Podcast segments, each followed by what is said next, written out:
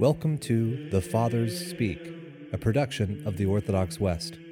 Each day, Father John Fenton reads a selection fitted to the Western liturgical calendar from one of the Fathers of the Church.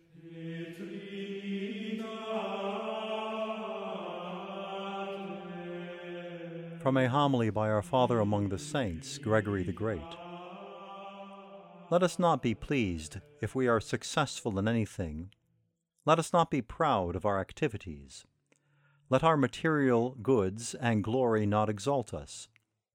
If we swell up with pride about any good things that come our way, we are displeasing to God.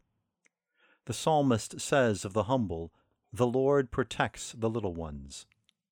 Since he was calling the humble little ones, after this saying he added something else, as if we were asking him what he would do in such a case, he added, I was made humble, and he set me free. Think of these things. Consider them with all your attention. Do not respect this world's goods in your neighbors.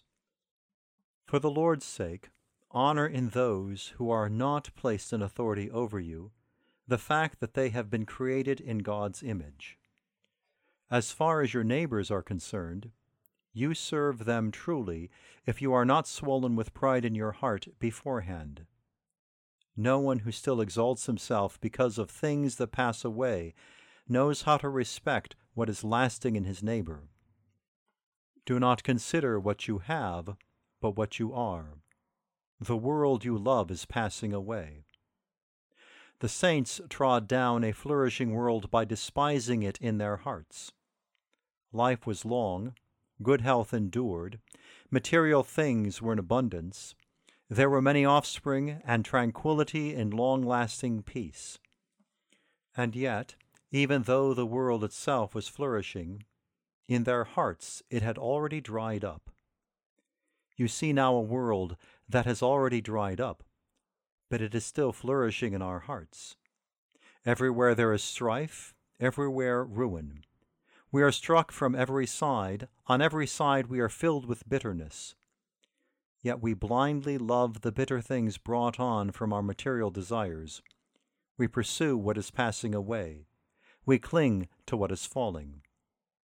And because we cannot hold on to it, we too are falling along with the things we grasp as they collapse. Once the world held us by its delights. Now it is so full of disasters that the world itself is summoning us to God. Consider the emptiness of things which pass away with time. Let the end of what is temporal show that what can pass away amounts to nothing. Let the fall of things reveal their transitory nature, and that what appeared to be lasting amounts to almost nothing. Consider these things carefully. Fix your hearts on love of what is eternal, so that when you decline to strive for earthly heights, you may attain the glory you grasp by faith. Through our Lord Jesus Christ, who lives and reigns with the Father in the unity of the Holy Spirit, God, world without end.